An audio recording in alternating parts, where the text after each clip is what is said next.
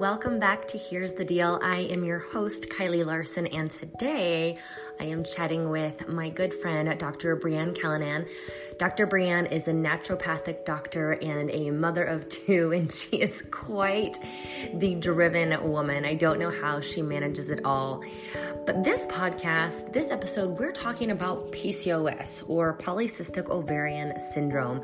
I have been working with more and more women who have PCOS, and so selfishly, I wanted to learn more about this and how I can help women with PCOS still reach their goals because one of the symptoms is stubborn weight loss. Um, and it's due to the amount of inflammation that is in a woman's body. So, if you are dealing with irregular periods, you have a lot of inflammation, you can't lose weight no matter what you do, and you don't know if you have PCOS, this is definitely something that you want to look into.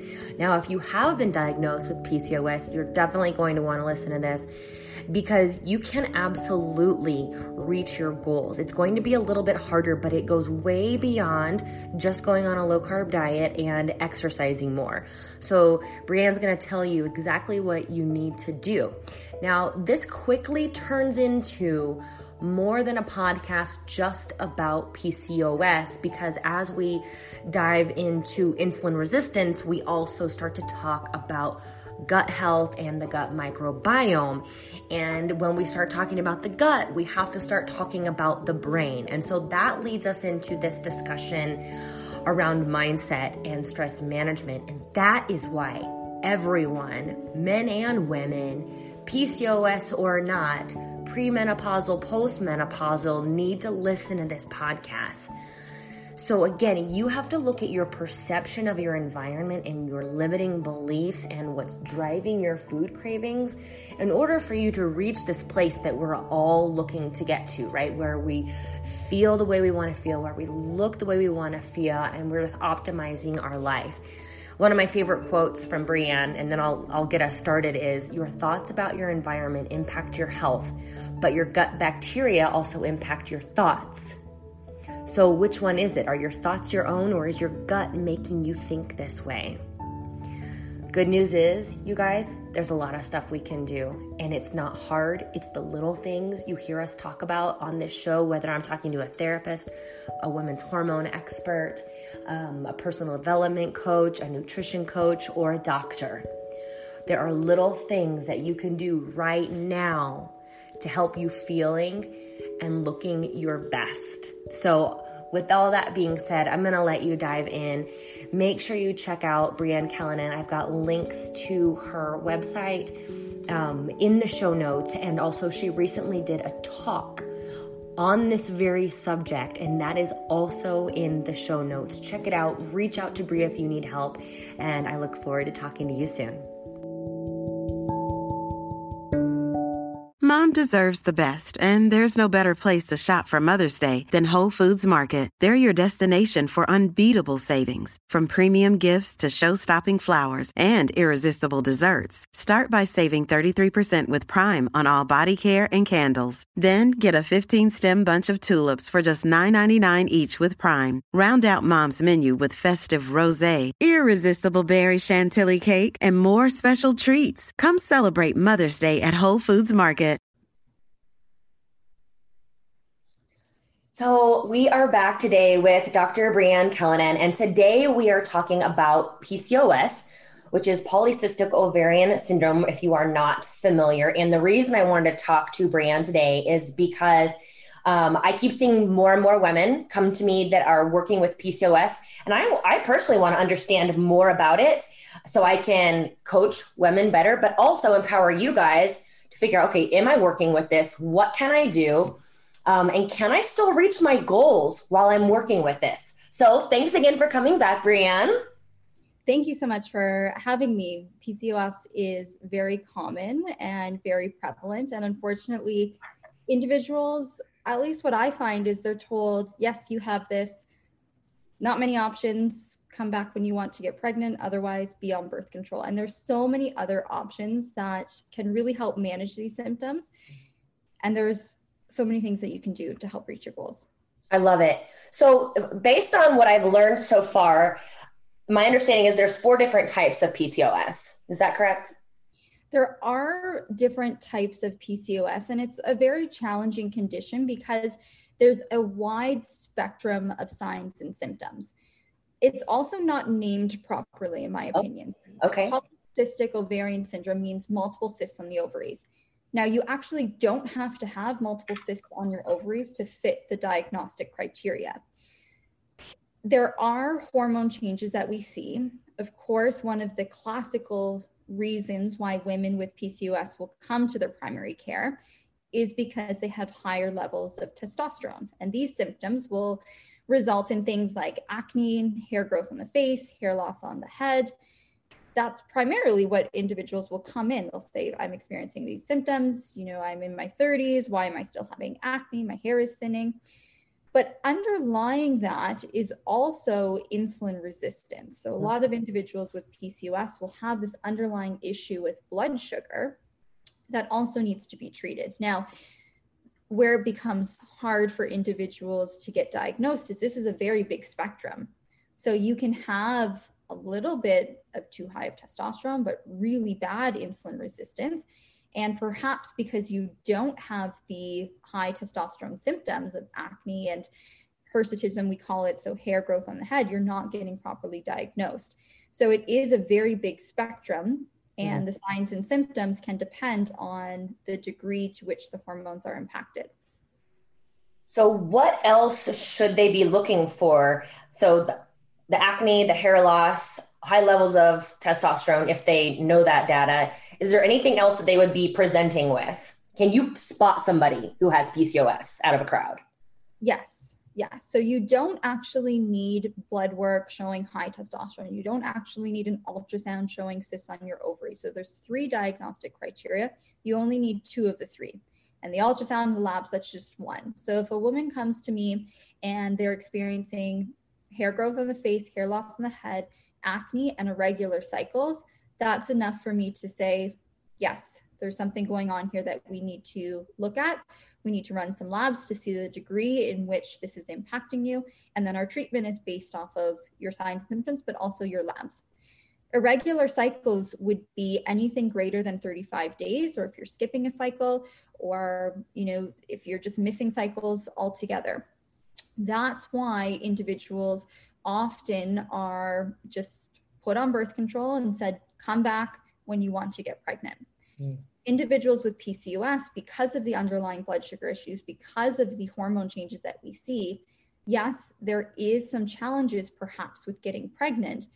But if we can fix the underlying issue and get you ovulating on your own and your cycles coming regularly, then there will be no issues with getting pregnant. As long as you ovulate, typically you can get pregnant at that point if you have PCOS. So it's unfortunate young women, when they're first diagnosed with PCOS, are told, oh, you'll struggle to have children. And that's not necessarily the case. If we fix the underlying issues and things align back, you don't have to have that underlying fear of, oh my gosh, I'm never going to be able to get pregnant without help. Wow. So, how do you address this? Let's say I come to you, I've got PCOS. How do you help me? Yeah, so we have to look at is there underlying insulin resistance? So, what is insulin resistance? If we'll just cover that. When you consume carbohydrates or sugars, whether they're from fruits and vegetables or from pastas and cookies, they're all broken down into glucose in your bloodstream. Now, in response to that sugar or glucose in your bloodstream, your pancreas releases insulin. In a healthy individual or a normal individual, quote unquote, um, what happens is your cells see that insulin and pull the sugar into your cells in someone who has insulin resistance, their cells cannot interpret the insulin properly. So glucose sits around in the bloodstream and doesn't go into the cells. So now your cells are starving. They're like, where is the glucose? And the pancreas is like, why is this blood sugar so high? We'll produce more insulin. More insulin, not only is it a fat storage hormone, so it'll be harder for individuals to lose weight, but it also stimulates the ovaries to produce more testosterone. That's where we see the symptoms. Classically, we give birth control to treat the high testosterone symptoms, but it's actually the insulin underneath that we need to address. So, when individuals are struggling to lose weight or they're having food cravings because their cells are just starving because they're not getting glucose in there, birth control is not going to fix that. We have to fix the underlying issue. if we fix the insulin resistance, your brain will get the proper signals from your hormones. You'll ovulate on your own, your cycles will come back more regularly. It'll be easier to control cravings. Women even will see issues with anxiety and depression with PCOS because their blood sugar's all over the place. And they're just told birth control is your only option. And we're not even explaining that your cells are starving. We need to fix that piece. So, what I do is I look at all of the symptoms. I like to run blood work on where is your testosterone, where is your estrogen, where is your progesterone, where is your LH and FSH to get an idea of how your body is responding to your hormones and what signals the brain is sending. Mm-hmm. If insulin comes back high, then we need to treat the insulin resistance. Insulin resistance is typically what we see in prediabetes. So, for some individuals, it's taking that time to explain how your blood sugar impacts your hormones because if we just say to women, oh, we're going to give you this diabetic drug, metformin, if they don't understand why, then compliance goes down. Mm-hmm. There are things from a pharmaceutical base that can help insulin resistance, like metformin. Understanding what are the benefits, what are the risks, and what are the alternatives is really helpful in these cases. Not everybody can tolerate that medication. Sometimes there is GI issues with it. There are other natural options and lifestyle options It's the insulin piece that we really want to focus on. And that's why women have a harder time losing weight too. They just have high insulin. That says store, store, store, store body fat. So you don't necessarily need to eat less and exercise more. We have to fix the insulin so that your body is getting the proper signals of what to do with the foods.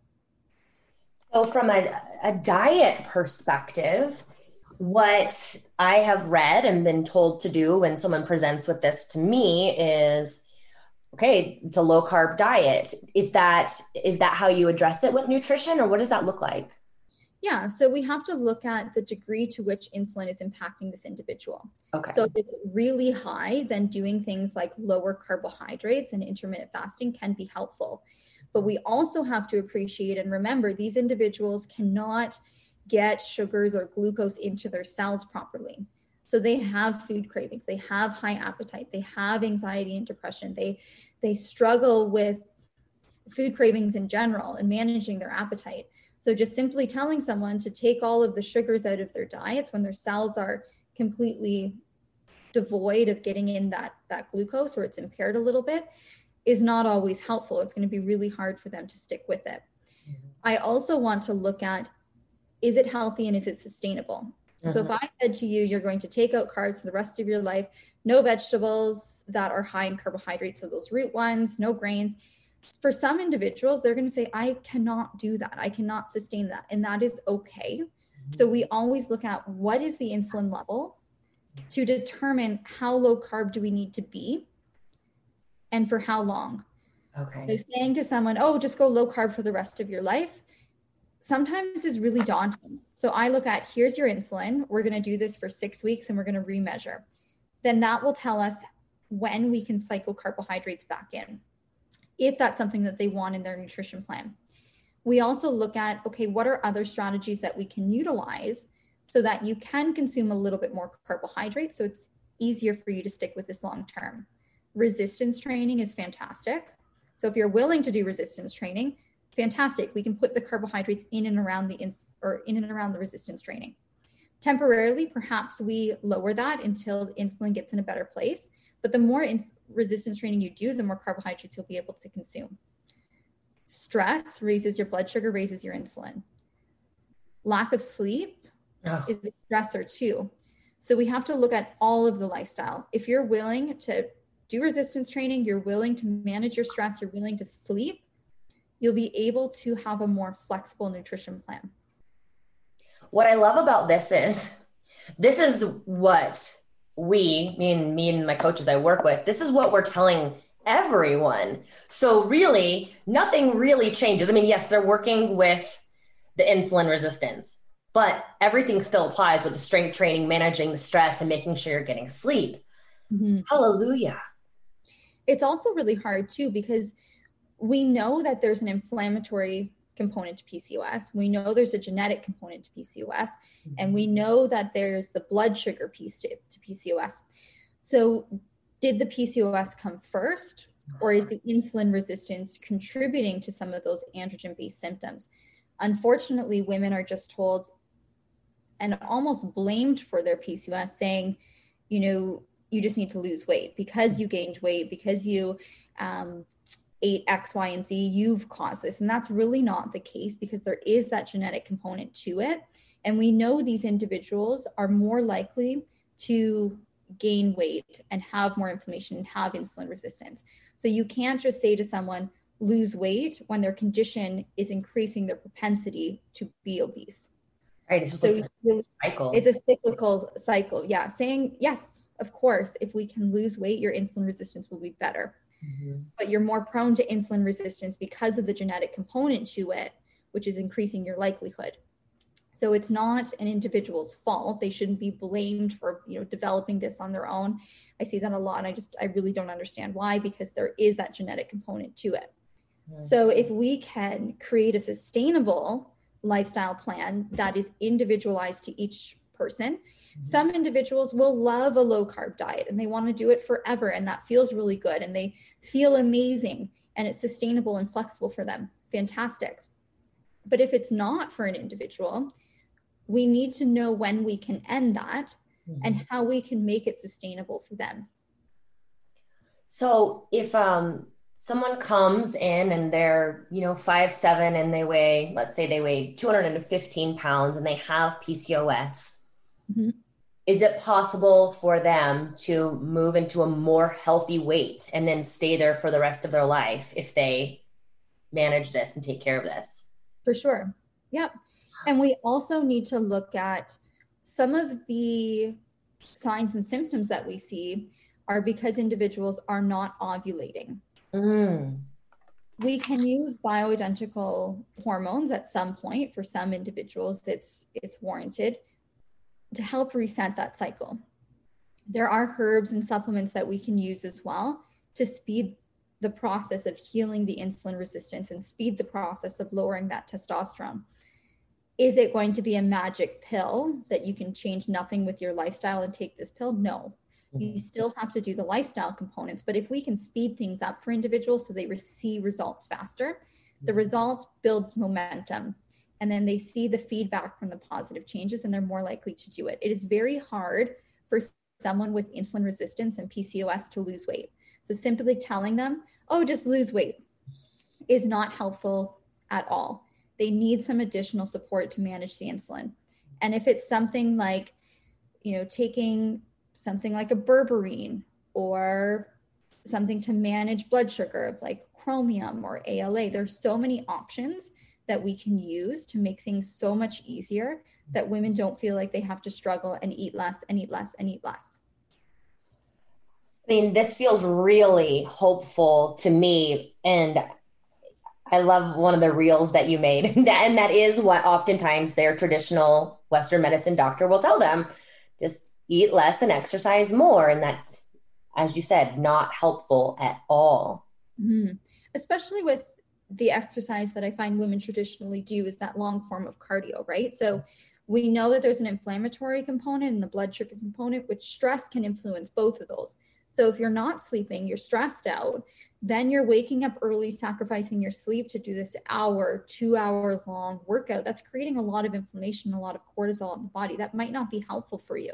Mm-hmm. So we don't have to give it 200% in terms of your exercise at the start. Mm-hmm. Simply going for a 10 minute walk after meals is moving your muscles enough to pull that sugar into the cells. That's that's it. Just start slow, right? Start slow Mm-hmm. Weight training would be great. Mm-hmm. But again, it has to be sustainable and it has to be something that you enjoy doing. If you know you don't like doing one form of exercise, try something different. Like you have to find something that you like. Because mm-hmm. if you're beating yourself up and you have this mindset of, I don't want to be here, I don't like doing this, it's not going to be helpful. It's not. And I, I think it's helpful to remind people too that nutrition is the most important piece for all of this, whether it's weight loss or, well, is it true for insulin resistance? Yeah, nutrition is going to be key. Yeah. Getting so like you said, find a workout that you love that's not high intensity all the time. yeah, and she, we have to remember that one of the things that happens with intense exercise is your appetite goes up. We know that, right? So if you're doing this really intense workout and you're not sleeping and your appetite is going crazy, but we're trying to manage your nutrition, that's also not necessarily helpful either. So we have to find the right amount of exercise that's going to produce the results that we want, but not create a lot of stress, not create a lot of inflammation, and not drive up your appetite. Mm-hmm. Typically, what I see most commonly is women will do this crazy exercise, especially in the morning. They'll fast and fast and fast and fast. They'll stay busy during the day. They won't consume enough protein during the day. Then all of a sudden, when the kids go to bed, they're having these crazy sugar cravings. And they're like, I don't know why. Like, I think I know why. I think I know why. oh, I hope whoever is listening, like if that sounds like you and you don't know if you have PCOS, like go. Well, and that's the thing. So let's say, Brianne, I'm going along, maybe I've already got a kid. Is there a chance that I don't know I have PCOS? Like if I have resistant weight loss, um, I'm starting to lose my hair and I'm having this adult acne. Is there a chance? Yeah, so we have to look at this is where it becomes tricky. So if you have insulin resistance because of lifestyle and dietary choices, that can impact your hormones and create the hormone symptoms. So we have to see do you fit the two out of three diagnostic criteria? Okay. You can have insulin resistance without PCOS, right? So if you have insulin resistance and we're seeing acne, but you don't have cysts on your ovaries, you've never had infertility, you have no other symptoms, then you could have more PCOS tendencies, but not necessarily have PCOS.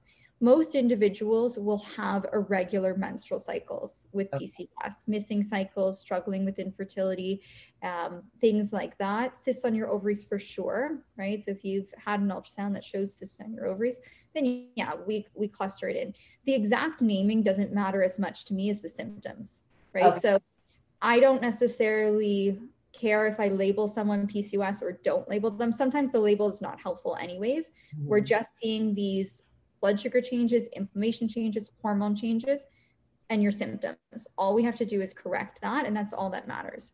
Sometimes individuals can identify with this label that they've been given, mm-hmm. and then they Google all the, the issues with it and they define themselves by that label. So I mm-hmm. really am a big fan of just saying, here's what's going on, here's what we know, here's how we're going to correct it. We don't necessarily need to label it. I love this because um, I recently did another podcast with a woman. She's a health coach that helps high functioning women that have anxiety and depression. And she basically said the same thing. We don't need to label it. Let's look at what you're experiencing and let's address those issues. I love, I mm-hmm. just think that overlap is really cool. So, one more thing here how will I? So you mentioned some young women, like let's say they're a teenager, they go to the doctor and they find out they have PCOS. Um, do most people find out early on and then when they're trying to have kids or do other people find on find out later when they're in their 40s so if you have irregular cycles okay the young woman most commonly you're just given birth control mm-hmm right? So they're not taking the time to investigate if this is going on. They just say irregular cycles, acne here's birth control, done. Mm-hmm. Where individuals are most likely to be diagnosed is when they're trying to get pregnant. So maybe they've been on birth control for a number of years, they come off of it, their cycles are irregular, they're not ovulating, they're having a more challenging time getting pregnant. There is a huge percentage of individuals who have PCOS that are not diagnosed, and they're not diagnosed until they get pregnant. And it's often because they just haven't taken the time not the individual but sometimes their medical care is just not taking the time to investigate is this a thing they mm-hmm. just say birth control you'll be good. Come back when you want to get pregnant. I see. Well and that leads me to the next question. Who should someone be working with if they have pcos will their regular provider assist them in a way that is helpful or do they need to seek more of a holistic practitioner? It all depends on the individual. So okay. if you're not willing to make lifestyle choice changes, right, we still need to manage your symptoms. So if you're not willing to sleep, if you're not willing to change your nutrition plan, if you're not willing to exercise, if you're not willing to put whole foods into your body, mm-hmm. then managing your symptoms with something like a birth control makes sense for that individual, right? Because they don't want to have an impaired quality of life where they have cystic acne and hair loss. So, mm-hmm. birth control definitely can manage the symptoms piece of it. We do know birth control has an increased association with increasing the likelihood of insulin resistance.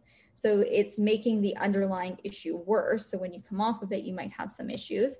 Birth control also depletes some key vitamins and minerals. So if you're on it for symptom management or if you're on it to prevent pregnancy, what it's intended to be used for, you might want to replace things like your magnesium, your B vitamins, zinc, things like that. Individuals who want to manage their symptoms naturally or understand what their options are in terms of here's the pharmaceutical option, here's natural options, here's nutrition options. If you're willing to take that holistic approach and you want to give it a shot to manage your symptoms with diet and lifestyle and supplements, then yeah, seeing someone who practices integrative or functional medicine could be a really great option. I work collaboratively with many healthcare providers. One option is not necessarily better than the other as long as the individual is making the informed choice that's best for them. So my goal is always to educate and say, here's pharmaceutical option, benefits, risks. Here's alternative options, benefit, risks. Not every single time is the natural option better for each individual. Mm-hmm. It's all looking at what are all of your options and what is the best choice for you. Wow. This is great. And thank goodness we have options. Yeah, for sure. And sometimes you can even use a combined approach, right? So if individuals want to try out metformin to manage the insulin resistance, fantastic. If it's not fully resolving it, then we can use berberine or we can use ALA or chromium or other things to manage insulin resistance as well.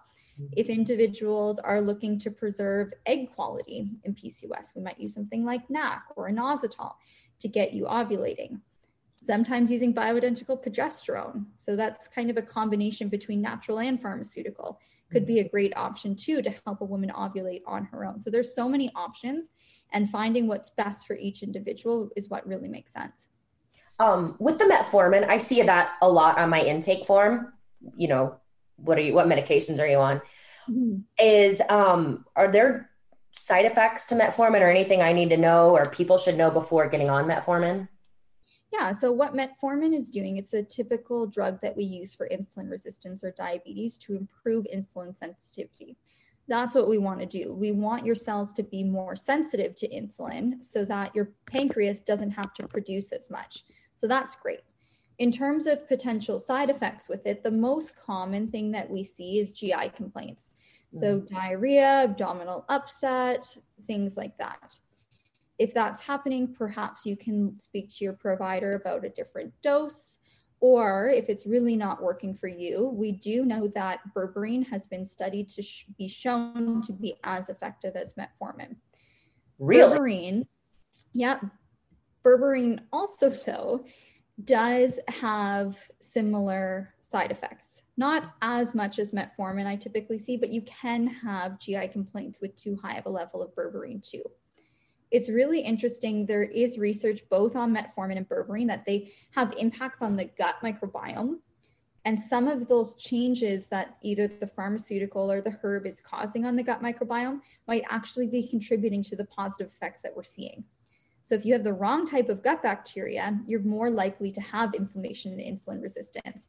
So, if we can also look at it as a holistic approach to see what's going on digestively, mm-hmm. we can also make improvements there.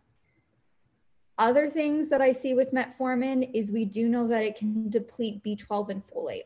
Okay. So those are important ones for energy production. So individuals who are on it might want to consider either measuring their B12 and folate or supplementing to make sure that they have enough. Okay. So random question with the berberine, would an individual like myself benefit from a berberine supplement to help with not that I have insulin resistance, but just to keep everything happy in my body and when it as it pertains to blood sugar? So it it depends again. Oh. So if you have bacterial overgrowth, yes, you can use berberine okay. to help reduce that. But we have to look at is long-term use going to cause too much depletion in your gut microbiome. Mm. As well as if you already have good insulin sensitivity and your blood sugar typically runs low, perhaps taking the berberine can cause your blood sugar to go too low.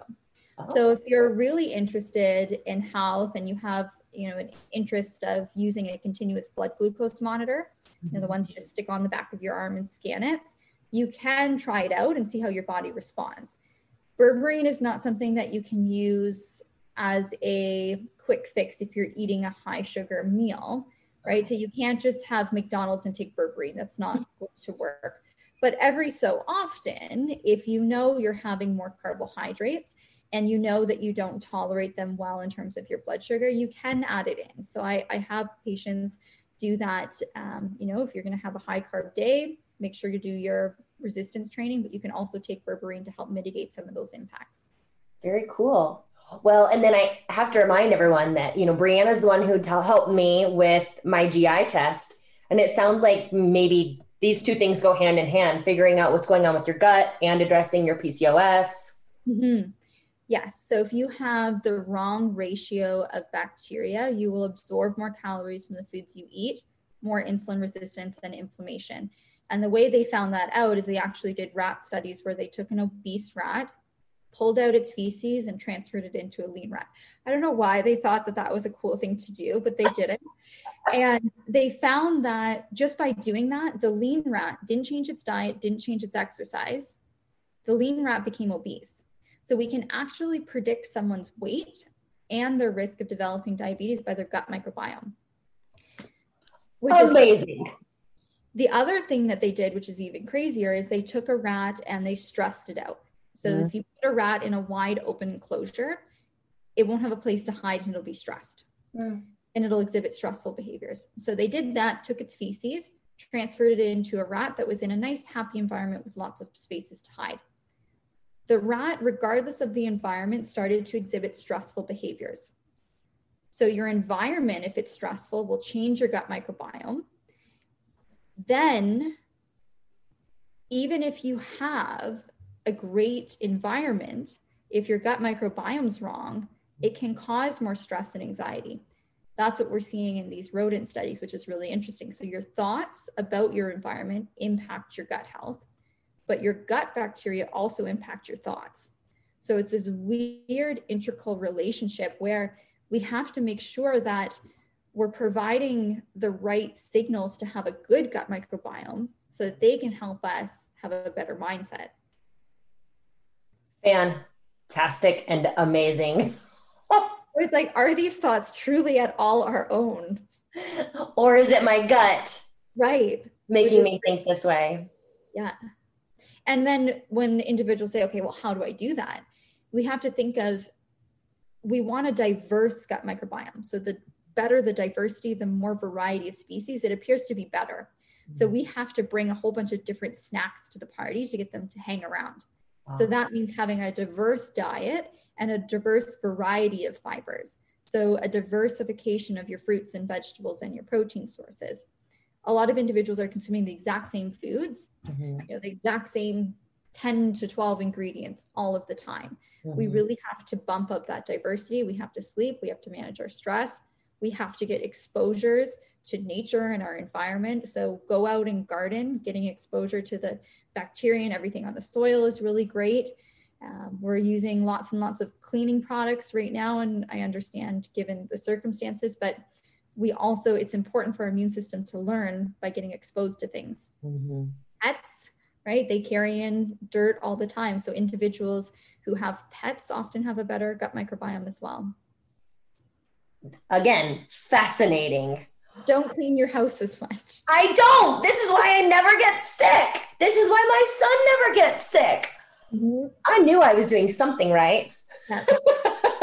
and vitamin D, right? Get some fresh air, get some sunlight. Yes. Vitamin D is underappreciated. It is so important. And we or I live in a place that we don't get sunshine for half the year. So testing vitamin D and knowing how much to supplement with is really, really important. And then getting out in the sun as much as you can without, of course, burning. Well, and like, you know, to go back to one of the first things you said, start small. So, as the weather gets warmer, if you can go for a walk after you eat a meal, let's do that.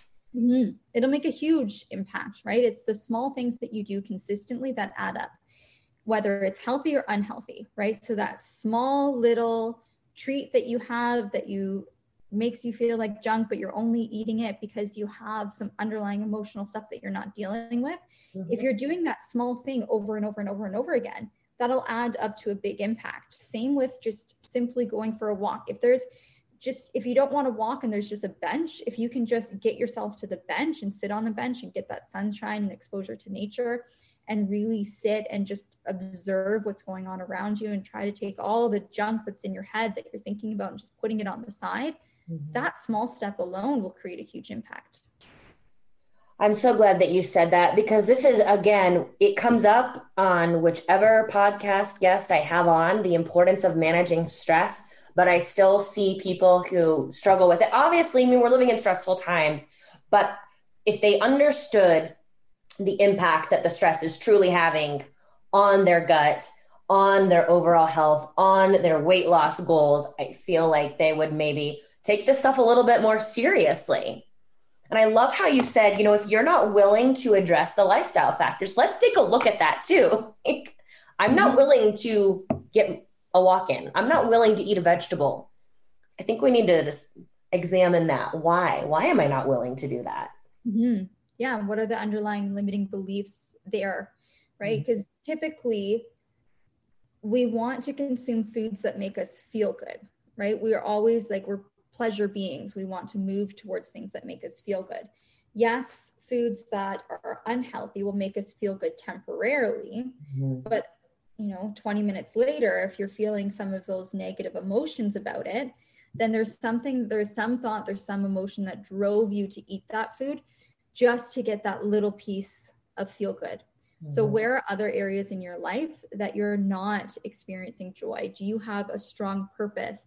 do you enjoy the relationships the people that you surround yourselves with you know what are your limiting beliefs about your sense of self mm-hmm. and it's so hard but we ultimately have to remember that we have the choice in how we perceive our environment it can be really awful it can be really stressful and of course you know given our times yes there is stressors but you can choose how you want to internalize that you can choose how you want to react to it mm-hmm. you, you're either you know glass is half full or glass is half empty and you define like no one makes you feel unhappy right you get the choice to be happy or not mm-hmm. which is so hard to kind of realize and, and appreciate and actually live that out. But the more you can do that even if you can 5% choose to be happier more mm-hmm then you'll look for other things that make you happy. If you're always focused on the positive, that's what you're going to see. If you're focused on the negative, that's where you're going to go. So for individuals who they know very clearly what they don't want and they're so focused on what they don't want that they kind of lead themselves right to that. When I ask like what do you want? How do you want to feel? Well, what defines your happiness? What defines success? They actually don't know. I'm like, well, that's where you need to start. Because how do you know where you're supposed to go if you don't even know what it is? Exactly. And I just have to point out, you guys, so Brianna's a doctor. She's a doctor and clearly she's very intelligent. But still, it still comes back to mindset, limiting beliefs, and all of this stuff. So mm-hmm. if you haven't drank the Kool Aid on the power of your mind, it's time. Take a sip because it's absolutely true. Yeah. And it's the hardest part. And it's mm-hmm. to slip back into old patterns, right? And it, none of this is anybody's fault. It's often what we've learned from society and, and childhood experiences, right? So mm-hmm. babies are very self um, oriented. They let us know what they want. And if they're not happy, they're clearly going to tell us. We've taught children or we've learned through our experiences how to have these thoughts. So, you know, do you have a childhood experience where you just felt like you couldn't be happy until X, Y, and Z happened? Mm-hmm. Well, why not? You have to challenge that. Mm-hmm. So look at what you've learned through your parents and through experiences and society and really question that. I just finished reading this book, How to Do the Work. Have you read it or seen it? So it's from this woman. She, her account on Instagram is the holistic psychologist. She's amazing. Her real name is Dr. Nicola LePera. but it, it talks all about this. So if you're listening to this and you're like, oh my gosh, yes, I, my mom did say I, you know, or I, this was ingrained in me. Read that book because you learn how to rewire and reparent yourself. So powerful. I was actually thinking before we got on this call, just the power that social media has influenced our brains because we always, you know, you tell your kids, be your own person and do things that you love and, you know, don't follow the crowd. And, you know, just because someone said jump off a bridge, would you actually do it? And no, and be your own person and establish like your own beliefs. But yet, the social media, like I bought, you know, those TikTok leggings. I don't like the look of them. They're cheap but yet I bought them because I saw it on social media. I'm like, wow, I feel like I'm very strong in my beliefs and trying to be my own person and sharing my unique message and being happy with who I am. But yet it was so easy for me to be influenced to follow the crowd of junky leggings that I don't even like the look of. We're so influenceable. So we have to look at shut that off, right? Like mm-hmm. social media needs to like have your designated time, set an intention of how long you want to be on there and what are you getting out of it. Yes. I agree with that 100% because it does serve a purpose. I wouldn't be friends with you if it weren't for social media, right? But you do have to set parameters around it. I also read this book called Indistractable, and that's what they were talking about. Like, it's it is social media, but it's also us and the fact that we don't have boundaries around it. So again, ownership of thoughts, ownership of where you're spending your time. Yeah. And Are looking you- back to PCOS, when you're looking for that positive dopamine boost, mm-hmm. social media is something that's very easy to get distracted in. So you have to find other things that you'll get that same pleasure response mm-hmm. and swap it out. So you can't just say, okay, I'm not going to do social media. I'll sit here and do nothing. Right. Like you have to find other things that bring the same joy. Yeah, that's so true. So are you are you taking new patients right now? Yeah, yep. We're taking new patients. I'm looking at um, I mean, we work with individuals all around North mm-hmm. America. So we have private labs that we work with. So individuals can order their own blood work if their doctor won't measure them for them. That's been really helpful. I can send you over what those labs would be. I have lots of free resources in terms of webinars and social media and blog posts for individuals to check out if they can't see me one on one. I have a book that you guys can grab on Amazon to have a look at. My goal is to really help empower individuals to make the lifestyle choices that will best serve them. So there's nothing fancy in terms of supplementations, medications. There's nothing that I can give that will completely negate the fact that you need to eat whole foods. There's nothing that I can give that will make it so you don't have to sleep or that you don't have to manage your stress. Foundational work is so key. And in terms of the reset program that I developed, everybody asks like what is what is the magic with it? What is the supplement that you're giving? I'm like it's nothing. It's helping people feel better about themselves, challenging their limiting beliefs, the accountability, you know, the motivation to show individuals that they're worth feeling good right? Mm-hmm. They're worth it. They deserve to know about what's going on in their bodies and their health. You just have to find someone that will help keep you accountable and explain to you why and motivate you to do it. You need the lifestyle.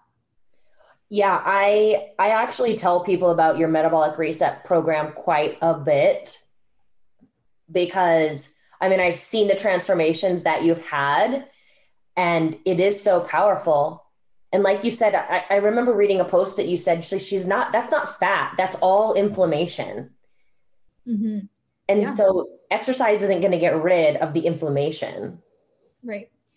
And you're working so hard to exercise, you don't want it to be covered up with all this swelling and water weight, right? Yeah. So, yes, inflammation is key, and individuals don't realize that their sleep, their mindset, their stress levels, foods that they eat can definitely contribute to that and everybody's unique. So we have to figure out how much sleep how much stress can you tolerate?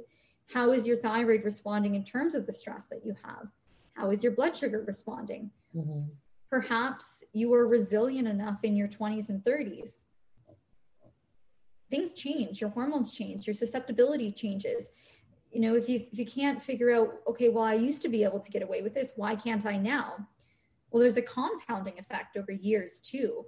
Mm. Right? So we have to look at getting you back to a solid foundation 1st mm-hmm. Do you run that program like you have set enrollment dates? No, we want it to be the right time for each individual. So okay. any point in time, individuals um, can sign up for that. We do want to make sure it's a right fit. So it's not the right fit for everybody, and, and we might not be the right fit either. So we look at um, always doing a, a, call first. So we okay. want to learn about you, what your pre-existing medical condition is to make sure it's it would be safe and effective for you. So this is more designed for individuals who have, you know, at least 20 pounds to lose mm-hmm. right? Um, and it's for someone who's willing to eat whole foods. So there's no shakes, no packages, no frozen meals that you can just microwave. Like you have to be willing to eat fruits and vegetables, like whole, true foods. Yes. Um, and you have to look at the mindset work. So that's what we work on each week, identifying kind of how you got here in the first place. Well, and like I don't like using results I, I don't want someone to hear this and say, oh, I'm going to do this program. I'm, I'm going to lose 50 pounds. But you have clients that have those kind of results. Yeah. Yes. We have many individuals, um, especially men, right? I, I understand it's not fair to women, but typically men in six weeks will be around more the 40, 50 pounds, women 20 to 30 but it all depends on what your starting point is mm-hmm. and where you're at right? So if you're really stressed and you're not sleeping, that's what we need to focus on, right? If you're going through a separation and you're you're moving or you're traveling, that's what we need to focus on. The weight will come later. So if we correct the underlying root issue, weight mm-hmm. becomes a non-issue. And I mm-hmm. really this is why we also do the calls. We want to make sure individuals are willing to do this long term. Yeah. So you have to be willing to make a lifestyle change long term. If you're just, oh, I'm going to drop 20 pounds for summer and then go back to my old habits, it's not going to be sustainable. And that's not good for you either to being on this yo yo because subconsciously you're teaching yourself that your goals don't matter and that you're not having a commitment to yourself. Mm-hmm. So you really have to be dedicated to making an overall lifestyle shift long term. And it's work, right? You have to put the work in. Um, we have individuals log their nutrition so that we can identify patterns. Mm. So if mm. every time you eat X food, we see weight go up, it's not that you've gained fat overnight, two pounds, that's inflammation. Mm-hmm. So we mm-hmm. have to look at what food that is and identify it and remove it for a period of time. And then we experiment with adding it back in. If every time you add it back in, you see that inflammation, perhaps you say, okay, well, mangoes just aren't for me. Mm-hmm. And it can be a healthy food. It's not just, you know, everybody says, oh, it's gluten and dairy. It's not always gluten and dairy for every individual. And I have individuals remove it, then add it back in. Add dairy and gluten alcohol back in. I want to see how your body responds to know how much you can tolerate. Unless you have celiac or a very good reason why you're keeping it out forever, you're probably going to be exposed to it. Mm-hmm. So fascinating. So I will make sure everyone knows how to get a hold of you if if they're new to you. I love following you. You give out such great information. Thank you, thank you, thank you for your time, Brianne. Thank you for having me. It was great. Yeah. Until next time, I already have ideas. well, it's so good to talk to you, Brianne. Thank you. I hope that was. Oh yeah, no, it was great. Oh, and also, you're doing a webinar on this tonight, right? Yes. Okay, so I'll make sure everyone knows about that as well. Cool. Okay, I can link a recording too. I'll send you the recording. If oh, that would be perfect. Thank you so much. Have a wonderful day. You too. Thank Bye-bye. you.